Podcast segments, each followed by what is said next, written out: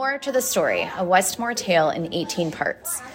Once upon a time in the Westmoor Library, it was a dark and stormy night. The custodian entered the library just as the power went out, and he saw something glowing out of the corner of his eye.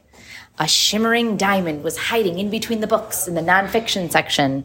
As the custodian walked closer, the diamond glowed brighter and brighter. When he grabbed it, the storm stopped.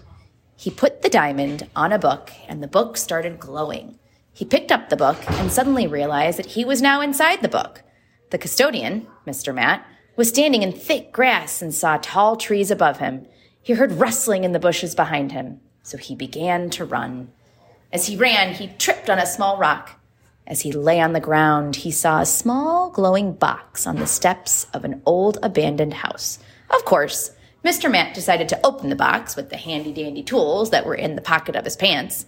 Inside the box was a portal to another book, so he bounced inside and landed on the steps of a vine colored mansion with broken windows, cracked boards, and surrounded by a deep, dark forest. Mr. Matt heard a noise inside the house and he glanced through the doorway to find a creepy clown with neon red hair and blazing eyes holding the box with the portal, his only escape. Suddenly, a gray, fluffy cat named Milton appeared. He climbed up towards the clown and up to the shoulders of the clown. The clown fell in love with the kitty. The box fell. When the box dropped, the portal sucked everything in, and Mr. Matt plummeted into a land of soft and colorful yarn with Creepy Clown and Milton the cat. Then a UFO came and sucked them up to a movie theater that was playing Super Mario Aliens.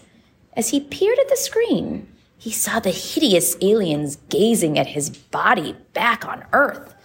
Then Mr. Matt jumped on, at, on the clown and ripped his hair off to find it was another janitor named Mario. Then Mr. Matt recognized him immediately and said, I missed you, my long lost papa. Do you remember our special song, Sonny Boy? cried Mario. The men began to sing, Go Cubs, go, while having an emotional family reunion. Suddenly, Luigi came flying in with LeBron James and Milton hitting the griddy.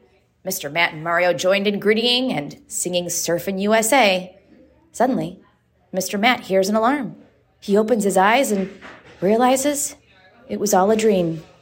He fell asleep fixing props behind the rock and roll forever stage.